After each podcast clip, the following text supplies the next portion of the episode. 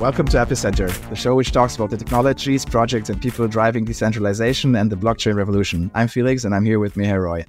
Today, we're speaking with Marko Baricevic, who is the product lead of the Cosmos SDK. The Cosmos SDK is a framework to build application-specific blockchains in the Cosmos ecosystem. Hi, Marko, and welcome to Epicenter. Hey, thanks for having me. It's definitely an honor being on the show that I've been listening to for so many years. Yeah, we're we're super glad to have you as like such a long-term contributor to to the Cosmos ecosystem and and beyond. So yeah, we're very excited to hear today about the Cosmos ecosystem. But as usual, we get started a little bit with your background in, in crypto and how how you got started and what brought you to where you are today. Yeah, um, I had a bit of a different uh, entrance into crypto. Actually, like during the 2017 ICO boom, a bunch of friends of mine were making a bunch of money. And before that, I read about Bitcoin, but never got uh, fully into it. They were making a bunch of money. And for some reason, for me, I wasn't like, oh, I'm going to go make a bunch of money. I was like, I want to learn how this stuff works and why it is why it is decentralized. And around that time is when I started to uh, really dive deep into learning how to code. And then soon after that, I joined a enterprise blockchain company, and that was a lot of fun. Um, we were using Quorum um, from JP Morgan and writing a lot of smart contracts, writing a lot of tooling around that. Um, had a couple fun like projects. It was uh, I find that consultancies are a lot like hackathons. Like every two three months, you have to develop a product, and they just give you the specs of the product, and you just have to write code. So it was a lot of fun. Learned a lot, and then I ran across um, a like one of the senior engineers at the enterprise consultancy showed me a video of Ethan Buchman and Jae Kwon talking about the Tendermint and the Cosmos SDK at a Bitcoin meetup in like SF. And I just remember becoming so enamored by it. And I was just like, uh, I don't care where in the world this is. I just want to work with these people. And then uh, a couple months later, I found out that they're actually, they, ha- they have a team based in Berlin. And so I applied and then it took a bit of persistence. And four months later, I joined uh, All in Bits or Tendermint Inc. And the rest is history. I started out as developer relations engineer, um, then worked as an engineer on Tendermint for two years, and then came back up to the Cosmos SDK. Right. Yeah. Awesome. So this is like you getting started. What what year is this? Uh, I joined uh, 2019, so like two months after the hub launched, after the Cosmos hub launched. And then I guess yeah, now you're you've like familiarized yourself with Tendermint and you started to work on the Cosmos SDK, which we're here to talk about today. And maybe for the listeners, right, like you can explain a little bit on a very high level what the Cosmos SDK is and maybe how it has moved through the history. Since I think it's right, it's probably like the most integral part of Cosmos ecosystem in, in some way, right? So really helps to get some context. The Cosmos SDK, like Tendermint, has had a few teams um, working on it the Cosmos SDK, I think, were on the third team. So initially, it was written by the team at All in Bits, which included um, uh, Alex Bez, Rigel, uh, Aditya, Dave, Sunny, um, Jack, Zampolin, Zaki. Like they were all involved. Um, but back then, it was a lot different than it is today. Like it was kind of uh, all all there was back then was forking Bitcoin, forking Geth, and then early days of Substrate and the Cosmos SDK, and that was really it. There wasn't much out there in the ecosystem, so there wasn't much um, user feedback. Uh, and then when uh, Cosmos went through what we describe as like Gore 2020, the great organizational restructuring, we kind of like shifted and, and, moved into a new team, Regen Network, and they became the sole owners and maintainers of the Cosmos SDK. And they led it for about two to three years. And then uh, I came in to kind of Uh, bit like the Cosmos SDK has this thing of it's very hard to hire a project manager because you get burnt out really fast because you have to deal with an entire ecosystem of people complaining, people asking for features, people wanting different designs. And it's just constantly like a feedback loop now, better, more so than it was before. But not only that is you have to also keep up with what's going on in the block in the wider blockchain ecosystem. So it's like a certain balance to strike. And there's a few people that attempted it and then kind of just gave up um, it was just too much work and too much overhead and uh, too much too much craziness. Um, I like to attribute my like not being able to be burnt out to Zaki and Jack just because uh, they also just like constantly work, and so I learned that from them. But uh, yeah, so came into the Cosmos SDK, started leading it alongside Regen, um, and then this year uh, the entire like maintenance of the Cosmos SDK shifted to a new entity, um, Binary Builders, um, which the core focus of that entity is the Cosmos SDK and the Builders program, the Energy and Builders program. So, I guess maybe we can, you know, get into like what is what is the Cosmos SDK as well. So, right, I guess most people are familiar with the notion of like smart contracts, right, and Ethereum, and you're building your application you're building a smart contract.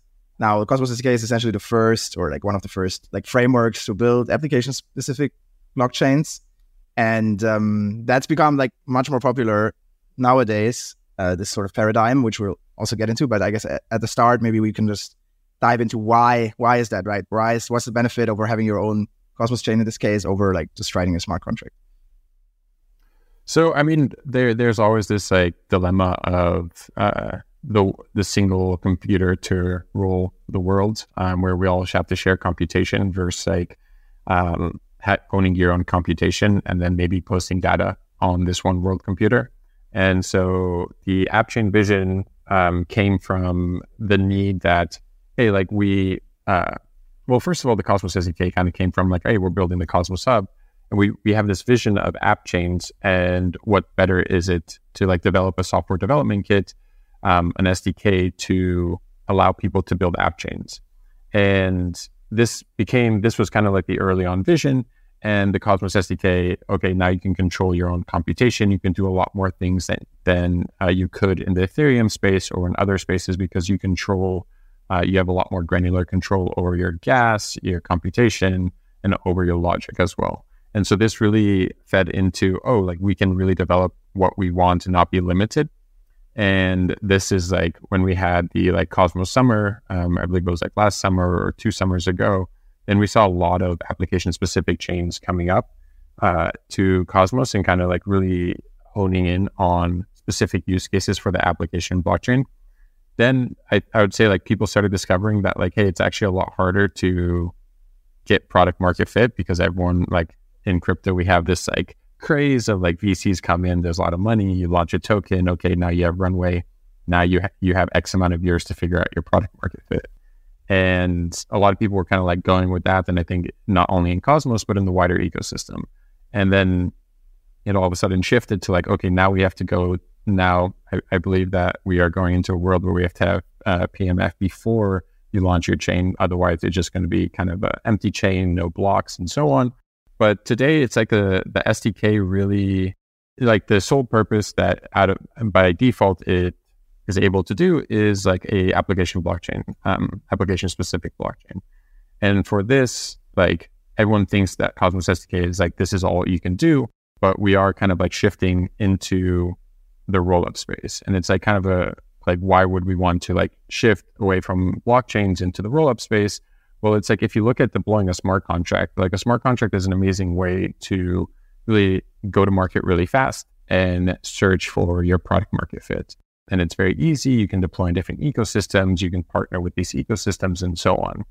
And then, like, if we put that on a scale of zero through 10, let's say smart contracts are the easiest. It's like a zero. Um, you can deploy it same day, launch your launch your product, and you don't have to worry about inflation, validators, and so on. Let's say deploying your own blockchain is like eight to 10, um, because you have to now control a binary, you have to control your validator set, you have to work with them, you have to claim decentralization, um, you have to work through governance and all these things. It is very difficult. It, it's not a easy endeavor to take on. And we have been fortunate enough that a lot of people in Cosmos have taken this endeavor on and learned, and we've been able to take that knowledge and give it to newcomers but the problem is like, what is that in between? Um, and that in between, um, I'm kind of coming to the conclusion that it's kind of the roll up. So you have like the two, four, six, eight of the roll ups um, from decentralized uh, to shared sequencing to uh, to decentralized sequencing. And that kind of like fills up. So it's like now all of a sudden, it's like you deploy a smart contract, you're gaining a bit more adoption, but you don't know if you want to invest all this money into developing your own chain and um, doing a whole migration. So let's do a centralized rollup if if you don't need the decentralization part. And then you start wanting to expand your product, then you go into the decentralized sequencing. And then all of a sudden you're like, okay, wait, actually like uh, we are seeing that we're paying a lot of fees um, to these different protocols for data availability and settlement. Now it's time that like, okay, maybe we own this for ourselves because our token may have a lot of value, a large market cap. And so then let's go to our own chain. Um, and so I'm kind of seeing that as um, the direction that people are starting to go. And I think DYDX is kind of the perfect example of that. That's really interesting. Do you think that if the future customer journey is is going to look more like DYDX, started off in a smart contract on Ethereum, then went to an L2 or a roll up, in this case, Starknet. And then the third step to come in a couple of months maybe is their own Cosmos chain. Do you think there's a there's a risk that the Cosmos SDK is developing the application chain development framework, but it doesn't really have like a roll up development framework and ecosystem today that by default people will go and develop in the their roll ups with the Ethereum stack, and then jumping from a rollup working on the Ethereum stack to Cosmos SDK will just prove so much of a big software development challenge that nobody will actually go into the Cosmos SDK stack in the future at all, but rather some other stack will. Yeah. So will, in know. in this sense, we are like shifting um, a bit. So the idea, so working very closely with the Rollkit team um, from Celestia and teams like Dymension. Um, and the goal there is that in the ideal world, so now we're doing some uh, refactors of the core layer. Uh, in an ideal world, the user will potentially, like, let's say a user develops a smart contract on Ethereum. Now they want to um, set, still settle and do DA on Ethereum. They can use Rollkit with SDK, let's say with Polaris or Ethermint, um, and then they just migrate their contracts. They have the same UX. The users don't know there's a difference. And then in the future, the goal is that they can swap Rollkit out for Comet or a different consensus engine. And then the actual state machine will be able to stay the same. And so this is kind of the direction we're going, or the user journey we're trying to create. And so, um, yeah, we're working. Uh, we were just talking before before the call, but um, we were just talking about fraud proofs and validity proofs and how like Cosmos um, plans to take advantage, uh, uh, enter into that world. Um, and so we're working quite closely with the Celestia and the Rollkit team in order to really dive into fraud proofs, first of all, um, and then later on validity proofs. That's super awesome. And I think we're, we're going to go much back into it. I think maybe we can take it a step back also because most people that listen to this probably don't really have a good view of like how the Cosmos SDK is structured. So maybe we can talk a little bit about, you know, like one of the core concepts in my view, right, in, in the Cosmos SDK is this idea of the modules, right? You have like these sort of swappable features that you can kind of plug in to your chain or you build a new module that that kind of can be used by the rest of the Cosmos SDK ecosystem. So can you talk a little bit about that? What sort of modules are there? On this what's being built? So, like the, the SDK and the the direction that we've been um, trying to articulate it to users and new users coming in is it is a separation between the kernel space and the user space.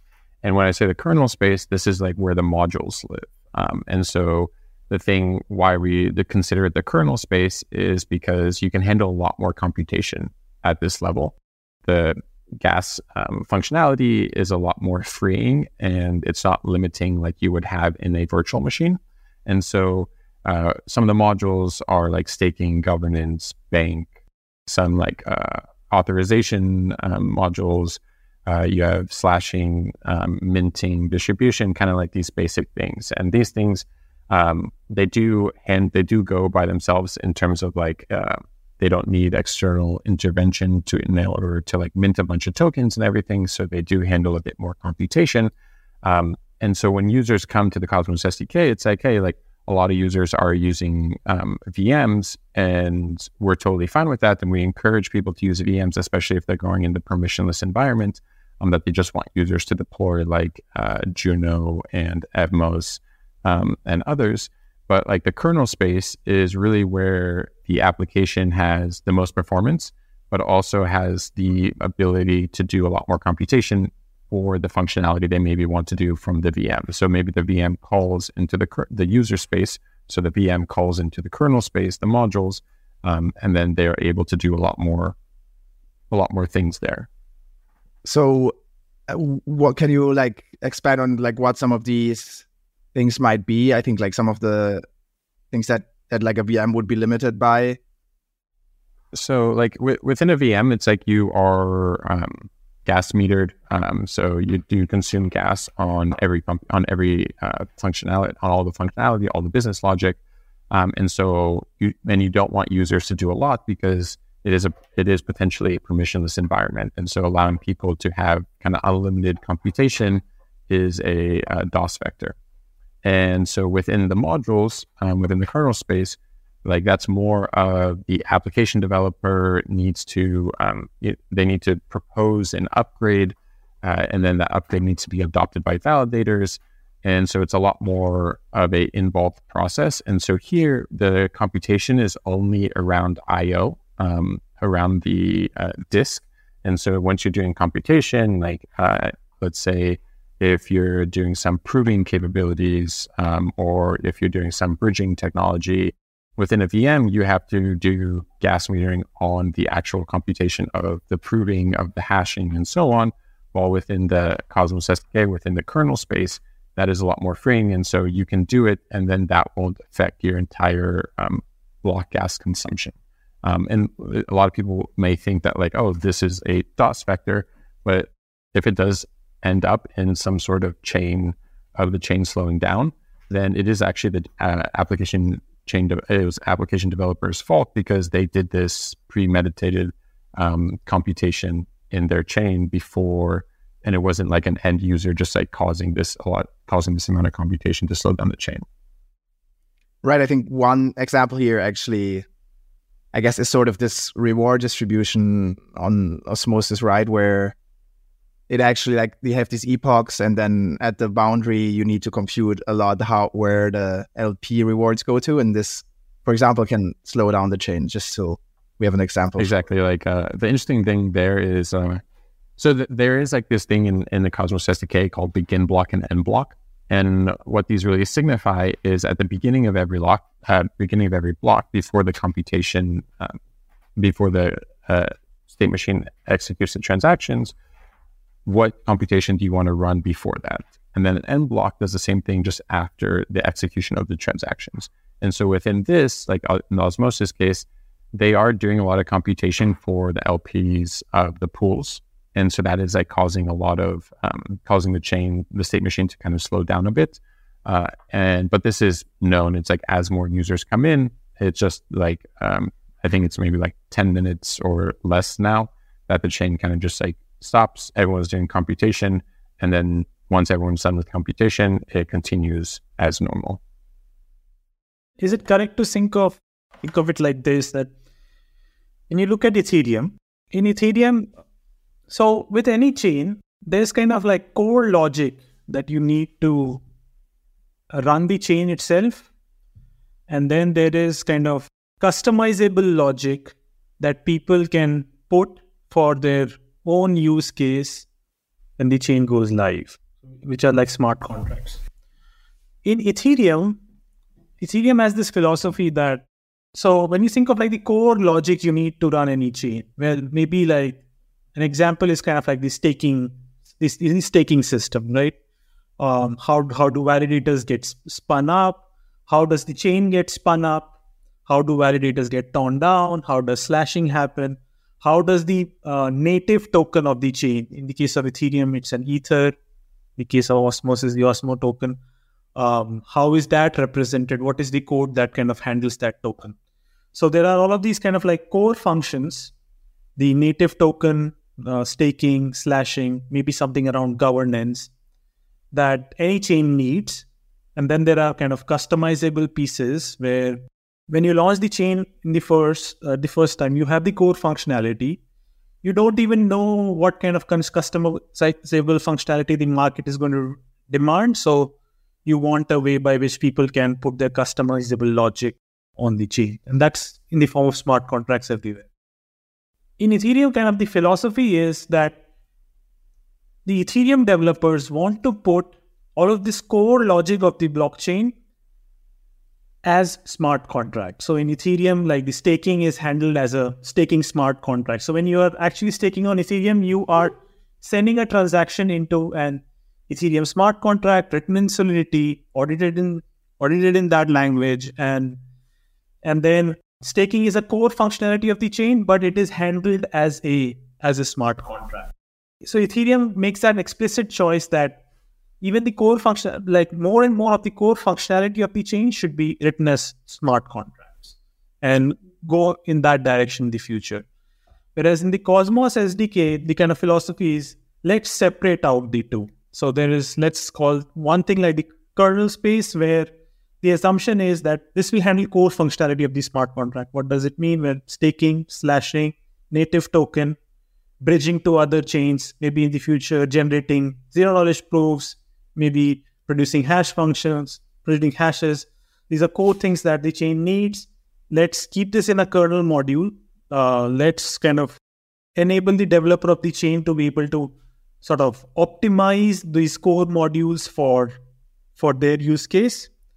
And then on each of these Cosmos chains, there can be also the customizable side, which is a VM that's running on the chain. And the VM can be of three or four different designs and sort of like the VM becomes kind of like this user space and the VM and the core can seamlessly interact with each other.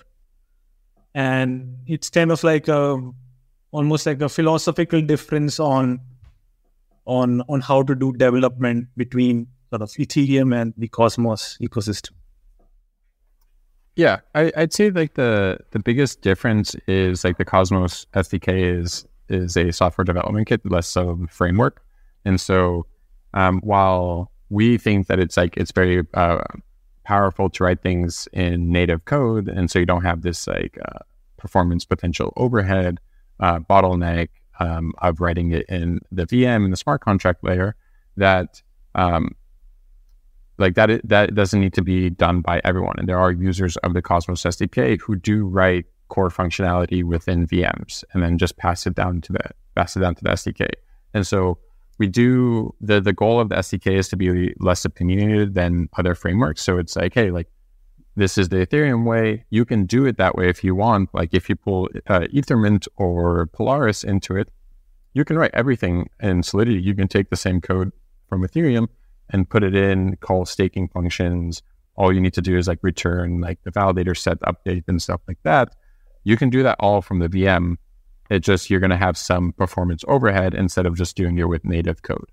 Um, but yeah, it's uh, I'd say like the that's the key differentiator that, and I really love like honing in on that just because um, everyone does think of kind of like same thing with like IBC, SDK, and like Comet um, they are all are like uh, SDKs and less so frameworks. Um, and if they're not today, then like they're all going in the direction of more of an SDK than a framework or um, an easier term like a library, so people can compose their application without being forced to do it a single way. Right. So really, it's like more flexible and not dictating so much how to do it. Do you foresee like some of the teams or like someone else to build like a more opinionated thing framework on top of the sort of more flexible Cosmos SDK. So like maybe people could reuse, you know, what Ethermint, how they build their chain, and they that's like another sort of framework on top of the core flexible Cosmos SDK.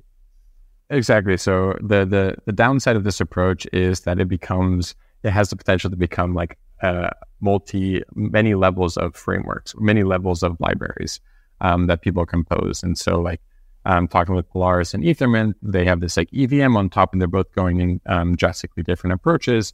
Um, Polaris is kind of like a, they're developing a separate process that is kind of like a library that can be plugged into many different frameworks um, or many different SDKs. Ethermint is a bit more tightly coupled to the SDK, but they still have things that you can add on, um, features, plugins, and stuff like that.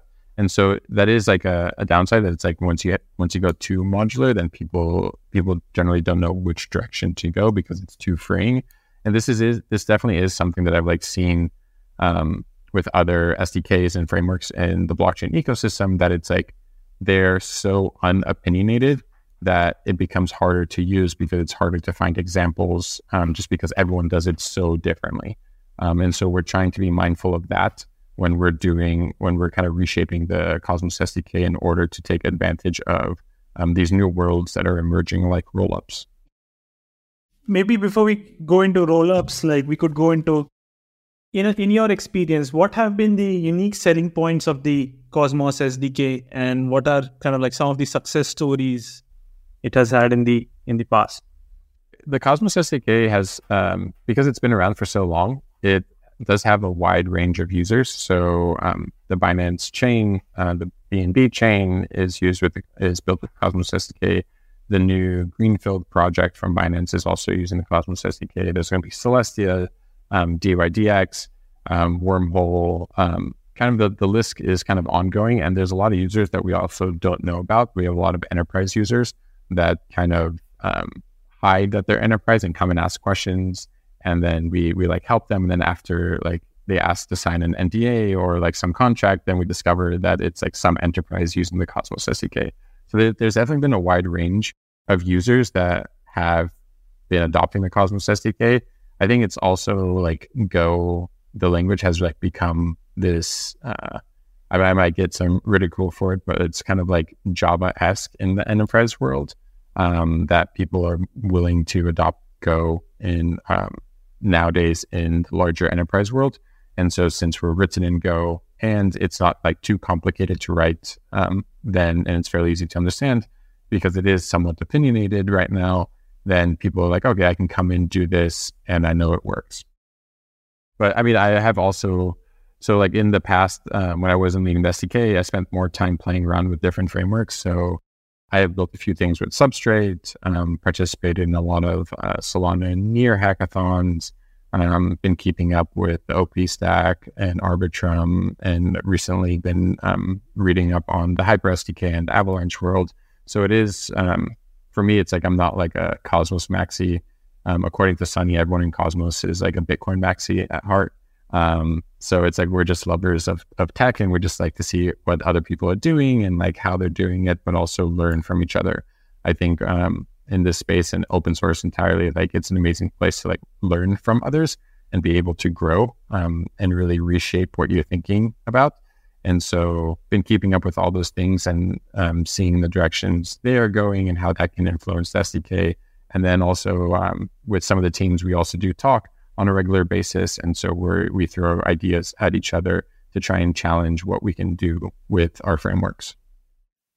Yeah, I think one of the core, like I guess always like selling points of Cosmos in general, right, is is IBC and sort of the promise to be able to bridge like without having to have some like sort of multi-sig bridge and, and just doing it like natively sort of more or less in inside the between the protocols and I guess that's also where I at least see like some of these other frameworks that don't have IBC sort of maybe struggling or like trying to some different approaches. Is is that like correct in your sense, or can you explain a little bit how IBC fits in the Cosmos SDK space, and maybe like how even other frameworks or how are they approaching interoper- interoperability, and if that's if that is like one of the unique things in Cosmos, or if other frameworks can also adopt IBC and, and kind of the current state, in your opinion? Yeah, definitely. I think IBC um, has a lot more potential than only Cosmos. And I think the Cosmos SDK is enticing for a lot of users because it's just like, hey, like I can launch a chain and immediately get access to other chains. They don't have to launch um, a module or a smart contract on my chain. I don't have to do these partnerships. It just becomes trustless and I can just launch it um, day one. And like the ecosystem in Cosmos, the relayer ecosystem is very willing to just run relayers right now. Um, there is there is like fees being worked out um, in protocol fees for them, but um, the, the growth of IBC has really helped shape Cosmos and the users of Cosmos. Definitely other frameworks. It's interesting to see. So at the core, IBC is more, it's a library as well. Um, and it's like you can really compose different clients. And so when we look at IBC today, everyone's like, oh, this is like Cosmos's thing. Um, but at the end of the day, it, the implementation within IBC Go is a Tendermint like client um, verifier. And so if you were to But this is only a single client. You can have different clients for Babe, Grandpa, Hotshot, all, all these different consensus protocols um, that, and also that once you get out of consensus protocols, you can have different, like you can have fraud proof clients, you can have validity proof clients that like IBC now can work within these different ecosystems. And this has been like a thing that's gaining adoption within the IBC teams. And so they are working on like expanding it. And I always see it benefiting the Cosmos SDK even more because all of a sudden, like if you can communicate um, trustlessly and establish connections between rollups a lot easier than, hey, we need to go get a bridging protocol to come in and um, deploy on us. We have to go do BD, we have to go do partnership, we have to do all this stuff to, oh, like I can connect to base day one and not have to worry about anything. I can do like interchain accounts with base. I can do interchain accounts with um, the uh, optimism uh, rollup or with Zora or with all these other things. Then it's all of a sudden a, a huge game changer where people were like, okay, in order for me to find product market fit, I need to build something that also uses all these other protocols. And up until now, it's been pretty siloed in like how to get that adoption. So yeah, let's let's let's see how kind of like Cosmos SDK compares to these other frameworks that you've experimented with. So that they do like Substrate. Maybe we can start with Substrate. Yeah, w- what are the big differences between Cosmos SDK and, and Substrate?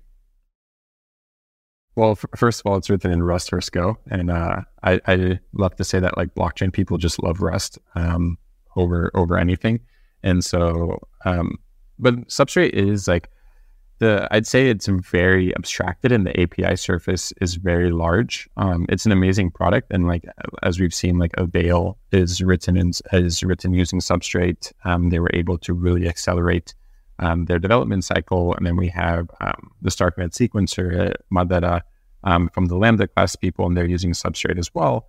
Um, and so it's very useful in what you can do.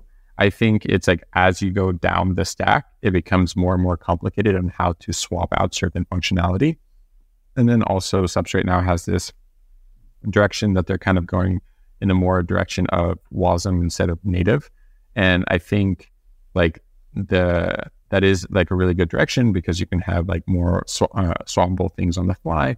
But the downside is the user base kind of becomes limited because now the user base has to do everything within the WASM VM instead of doing it within native um, Rust code.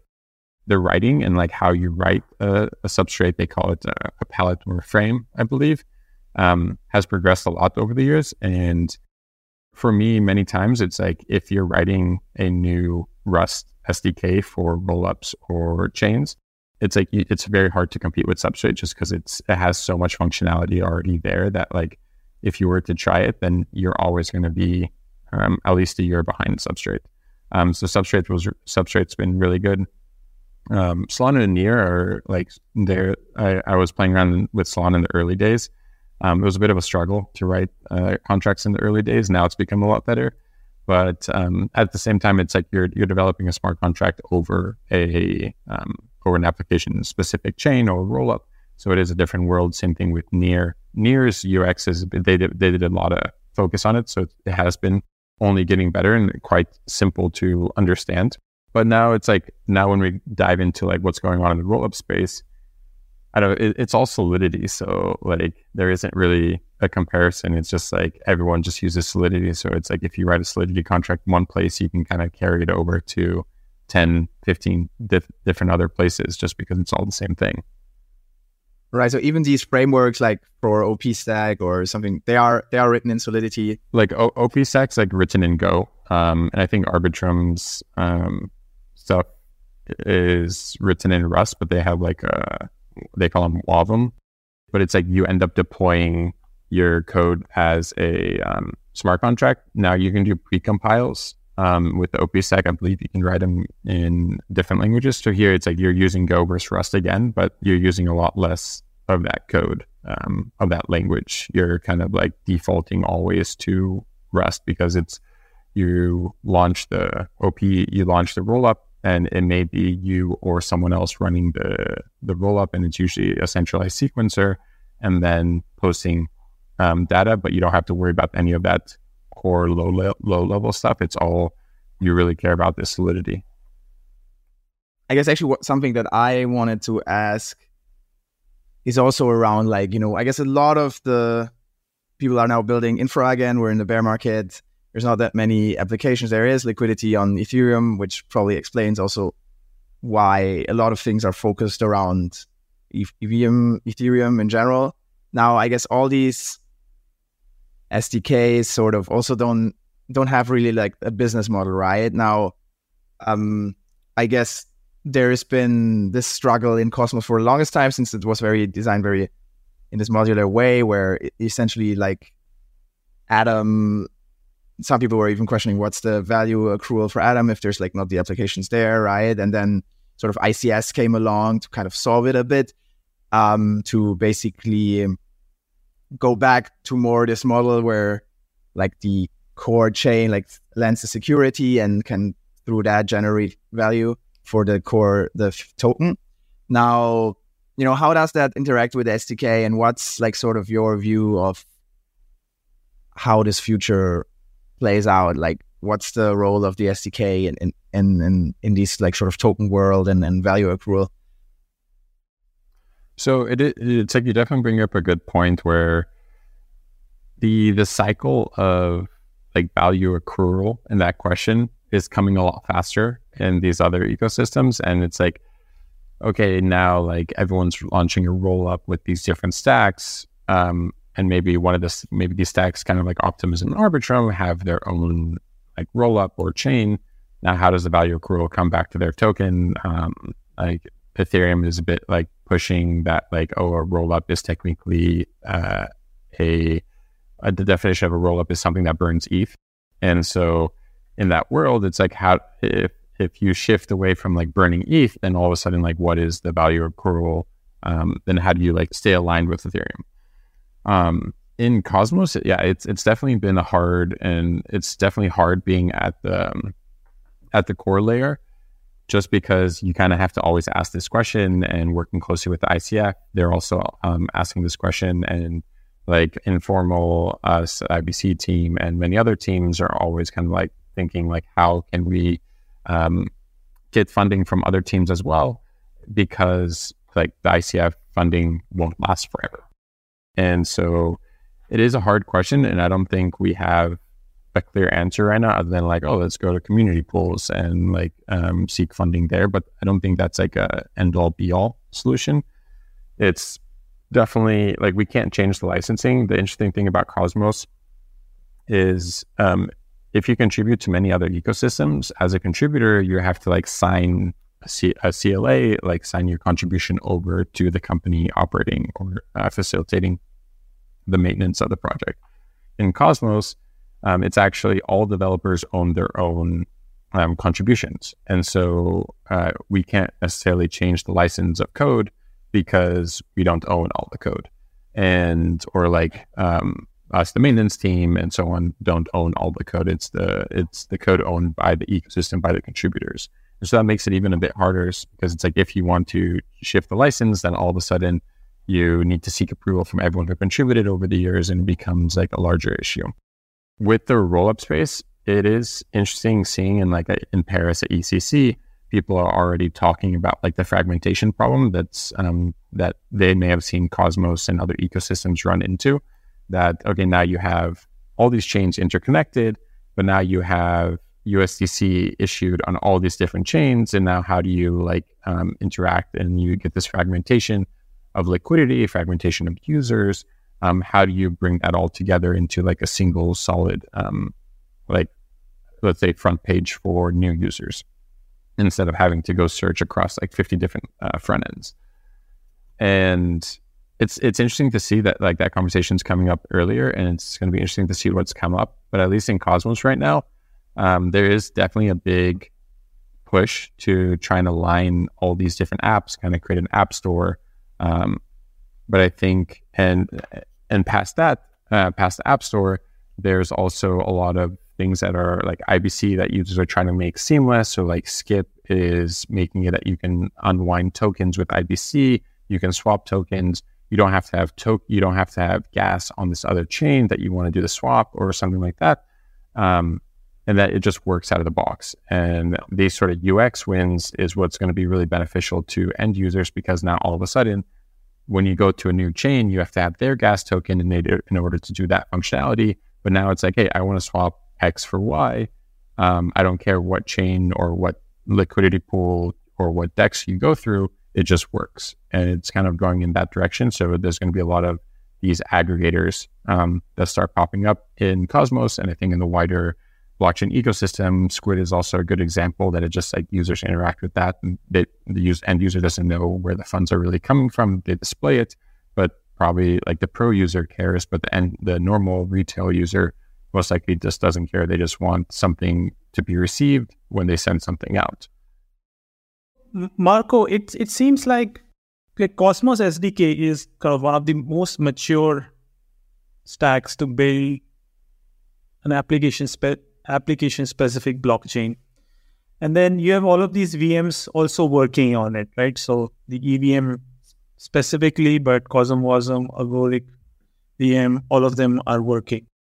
Why is it that a project like Optimism needed to build their own SDK or like own blockchain development framework and why could they not borrow the Cosmos SDK itself for that purpose? Is there something in the Ethereum ecosystem where compatibility with the designs of L2 bridges means that you need to develop something on their own or could actually like the Cosmos SDK stack be used to build L2s in the Ethereum ecosystem? So so I think like I mean, there's multiple answers, and there's definitely a lot of people. Everyone you talk to will give you a different answer. I do think that Cosmos SDK, like in in its current form or the form that it was when um, Optimism decided to build out the OP stack, uh, what was maybe not fitting their use case, and maybe it was like too cumbersome to build um, with SDK. They needed to modify too much to the point where it's just like, okay, just might as well like build their own since it's kind of like that. What that's what we would be doing anyways. Um, and then secondly, I think like the, uh, I believe the OP stack started from like a fork of Geth, and now with like the Bedrock upgrade, now it's like their own thing. So they kind of like shifted from a fork of Geth to now Bedrock um, and became their own thing. So it was a, a clearer path for them to do that. We hope in the future that like uh, users. Uh, so right now everyone's kind of like on the OP stack, and it's kind of like the the VC buzzword um, to like be building on the OP stack. Um, and that's like a whole whole different conversation about like pitching yourself as a builder on a stack. But we hope that like in the future, with a lot of these refactors, with uh, partnering with teams like Rollkit and Dymension, that when you go to build a rollup, now all of a sudden it's not anymore like, oh, I want to, uh, I'm going to build the OP stack because that's like what everyone else is doing. It's like, okay, now you really ask like, what functionality do I want and what functionality do these, all these things offer? In that comparison, like to a certain level, there will be like the Cosmos SDK. Like there are websites already popping up, uh, these like RaaS website, the rollup as a service, that is like you can deploy a Dymension rollup that uses the Cosmos SDK under the hood. Um, and this this becomes harder and harder because it's uh, so like Dymension and Rollkit, everyone's gonna be like deploy a Rollkit or like uh, if you're using if you want to use Polaris from Berachain, like de- deploy a Polaris rollup. Um, but on the back end, you're most likely using the Cosmos SDK. And so it's like, we want the, so it's like the Cosmos SDK's goal um, is somewhat to transcend Cosmos that it's like, hey, like if you're using this framework or using this uh, virtual machine, you don't necessarily know you're using the Cosmos SDK and it's just kind of like there for you. Um, we hope it goes in that direction and we're really pushing to go in that direction. But I do think it, it was a good choice by Optimism to develop their own stack. Um, because of how the SDK was back when they made the decision. Yeah, the infrastructure, like everyone's kind of, uh, it's very easy to raise money. And then in blockchain, um, I'm not like, I don't mean to like call anyone out because it's like Cosmos is the same way. And like everyone is the same way that we just love rebuilding, uh, rebuilding the wheel. And so instead of like kind of like using something out there, it's like, oh, like we can do it ourselves better. And then it's like, you lose a year developing it. Um, and it's kind of like, been the conundrum that everyone kind of ends up in. And then we have other users who are using Comet And when I talk to them about the Cosmos SDK, they're like a year into building their state machine, and they're like, "Yeah, we should have just used the Cosmos SDK because it is very hard to build your own state machine." Right. I, I definitely think that is sort of the case. If you just look at the cycle and then how how it plays out and how the new bus comes along right now, again, I think but maybe you know out of all of this experimentation right i guess that's sort of the, the thing too that the best emerges right? There's also like some competition and we with a better infrastructure to actually build applications that users use when when they come. So i guess that's the hope. I do think maybe because we also had the hyper sdk uh, patrick on from Ava Labs maybe you can can you like explain I, because i think his or I guess their approach is much it's very like performance focused, right? It's kind of like he's building this thing to like really be super like performant versus and and I, I, guess maybe just your views of, of what they're building and how how that maybe works in a like IBC Cosmos SDK world. Can they interoperate somehow or how's your yeah, I think um I mean Hyper SDK is like very cleanly written. Um like hats off to Patrick and that team. It is very performant. It, I do think it's like a definitely a different approach to users. And I also think their license has like some weird like need to use need to build on Ava to be able to use it or something like that. Um, I, I thought I thought I read that a, a couple weeks ago. The SDK is like so. The early days of SDK was always like on um, liveness and safety, um, and this has kind of been the cornerstone of like uh, Tendermint and now Comet and also uh, IBC. And so it's always been safety and liveness and performance hasn't been the highest kind of like priority for the Cosmos SDK and the, the interchain stack as developers. Now this is all shifting. So it's like we do feel comfortable with the amount of safety and liveness that we have achieved within all these different layers in the stack.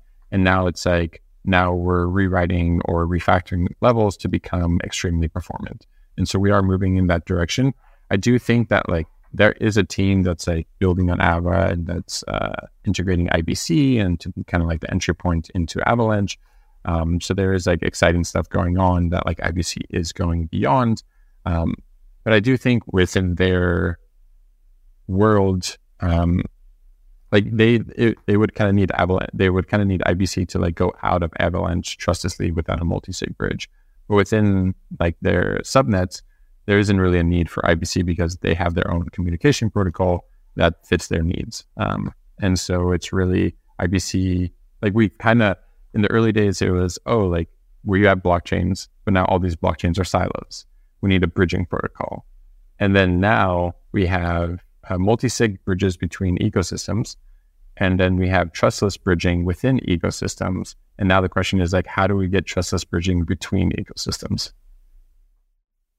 Yeah, to me it does seem that you know because everyone else, it seems like from out from some observations, I guess that pushing more their stack and like trying to blend the token in, even these licenses, what you mentioned, Mark, where guess the Cosmos approach is the most friendly to like outside contributors and sort of adoption, but I guess there's still pressure from all these investors and from value accrual to maybe like not use that. So yeah, I do think maybe this is gonna remain an issue for a long, long time people in Cosmos and Polkadot ecosystem, like like three years ago, like you could raise money saying you built on Polkadot. Like two years ago, you could say you could raise money saying you're building off the Cosmos, building in Cosmos. Now you can raise money saying you're building off the OP stack or something. Next year, it could be something else. And the year after that, it's something else. And the thing that always comes back to the team that sold as we are building on X stack now the VCs come back and say, hey, why are you still building on that stack? Why don't you go to this other stack? And it's just becoming more and more like, hey, like um, people, like uh, a friend of mine got asked the same question from a VC, like, hey, like, why are you still on Polkadot? And it's just kind of like, the stack doesn't necessarily matter. It's like asking, like, why is the backend written on Express instead of uh, in Node.js instead of Rust? It's like, it doesn't matter as long as there's a product that people are using on the front end one of the big differences between the Ethereum uh, Ethereum ecosystem and the Cosmos ecosystem is in the Ethereum ecosystem, like one can imagine like the the roadmap of having all of these rollups or L2s as being focused on developing a new form of bridging technology. meaning that um, the idea is that if I am uh, I'm on Ethereum mainnet, and if I bridge some tokens onto a an L2 or a rollup, if some misbehavior happens on the rollup, I can go to back to the Ethereum mainnet, presumably submit some kind of fraud proofs, although that functionality is not live on many of the uh, L2s today. But the ultimate vision is I should be able to um, present a fraud proof and get my Ether or my ERC20 tokens back on the Ethereum mainnet. And one can really imagine this as okay, this is this is a form of bridging technology. It's it's a bridge with kind of like fraud proofs on on one side, but you could also imagine that same technology being like fraud proofs on other side. Meaning, if I my tokens originated on the rollup, if I took them to on to Ethereum, and then there was a big uh, hack of the Ethereum network itself, then I should be able to go back to the rollup and claim my assets back by submitting the fraud proofs, the, uh, the proofs of the fraud on Ethereum back on the rollup. So you can think of like really the centerpiece of Ethereum's ecosystem roadmap is bridges should be built in that particular way, and it is really opinionated on like that being the correct way to build bridges. The Cosmos ecosystem, where bridges are kind of like built differently, where it's actually pretty much the same functionality, except that the focus is not there on fraud proofs and being able to reclaim your assets if there's Byzantine behavior on the other side. So, meaning if there's two chains A and B, if I take my assets from A to B in the Cosmos ecosystem and there's a major attack on chain B, then I necessarily don't have out of the box technology to go back to chain A, present some kind of fraud proof, and get my assets back. It is assumed that if that case happens, well, the community will will figure it out. The software developers will figure it out and get the assets back and in the right hands. Like, why, why do you think this difference exists, and why doesn't the Cosmos ecosystem also invest in like fraud-proof technology? You you could say that social consensus is more the Ethereum way than automating it, um, but um, no, I, I do think so. Uh, the Celestia team worked very hard to get like fraud proofs working within the SDK, like um, uh, single round fraud proofs, and we are working on like upstreaming it and like uh, working and allowing teams to use it. Um, and so there will be like better functionality out there to use fraud proofs. Um, we are experimenting with different like commitment structures to do different things um, to make it more efficient and or we're going to start researching in the in the fall and leading into the next year um, around validity proofs and how we can really play around with um, well validity proofs and also like zk technology within the Cosmos SDK, just because the Cosmos ecosystem has somewhat been lacking in that um, in that space.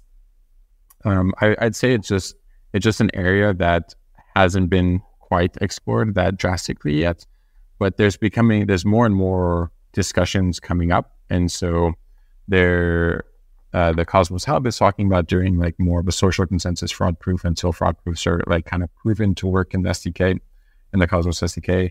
And then there's uh, Osmosis recently announced that they will be working with Celestia and using fraud proofs for mesh security related things. And so there is a, an adoption of fraud proofs and different um, different types of, of, of proofs being adopted in the Cosmos ecosystem. But I, I will say that we are lagging a bit compared to, I mean, not necessarily because there, like you said, there are some rollups that uh, don't have fraud proofs yet.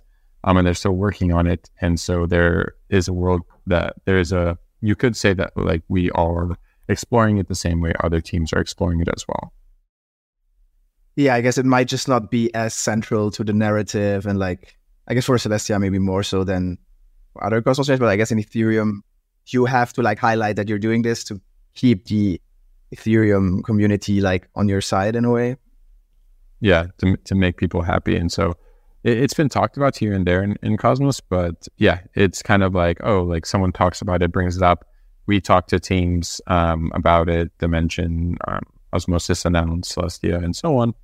and different ways to like design um, with Rollkits in mind and with uh, I think it's Dymint um, from Dymension in mind, like how to do it with, with fraud proofs. And so there was that discussion going on. It's just not um, front and center. Right. Cool. Yeah. Um, I think we're like hitting the hour mark. So it's a very good uh, discussion. I really hope people learned a lot about like um, know, blockchain specific frameworks from from the OG himself and like probably one of the most knowledgeable people across the ecosystem. So really uh, exciting to hear from you and, and being able to hear like the lessons you've learned over the years. I think maybe um, to wrap it up, we can talk a little bit about you know what where can people get involved with the Cosmos SDK? Uh, how how do you get in touch with team? How do you build on the Cosmos SDK? Yeah, so I mean, there's multiple ways, and if you're a new project um, and not only need technical help, there's the Interchain Builders program, and it's not limited to blockchains. Like if you're doing a roll up using any part of the Interchain stack, like you could only be using IBC, you could be using um, Comet, Rollkit, um, the Cosmos SDK, CosmWasm, the list really goes on. If you need help with um, anything outside of the tech, you can definitely um, go to the Interchain Builders program. And then for tech wise, um, really our Discord and our GitHub discussion board. So if you go to the Cosmos um, GitHub organization, there's a community discussion board where we're uh, constantly answering questions about the Cosmos SDK, how to build with it. Um, and there's tutorials. Um, they're being updated for the upcoming release. Um, the, the ecosystem's really excited about that. There's a lot of fixes, a lot of deletion of code for writing modules and uh, interacting with VMs. And so the UX is only getting better. Awesome, Marko. Thanks so much for coming on to Epicenter. And yeah, have a great week. Likewise. Thanks for having me. Thank you for joining us on this week's episode. We release new episodes every week. You can find and subscribe to the show on iTunes, Spotify, YouTube, SoundCloud, or wherever you listen to podcasts. And if you have a Google Home or Alexa device, you can tell it to listen to the latest episode of the Epicenter podcast. Go to epicenter.tv slash subscribe for a full list of places where you can watch and listen. And while you're there, be sure to sign up for the newsletter so you get new episodes in your inbox as they're released. If you want to interact with us, guests, or other podcast listeners, you can follow us on Twitter. And please leave us a review on iTunes. It helps people find the show, and we're always happy to read them. So thanks so much, and we look forward to being back next week.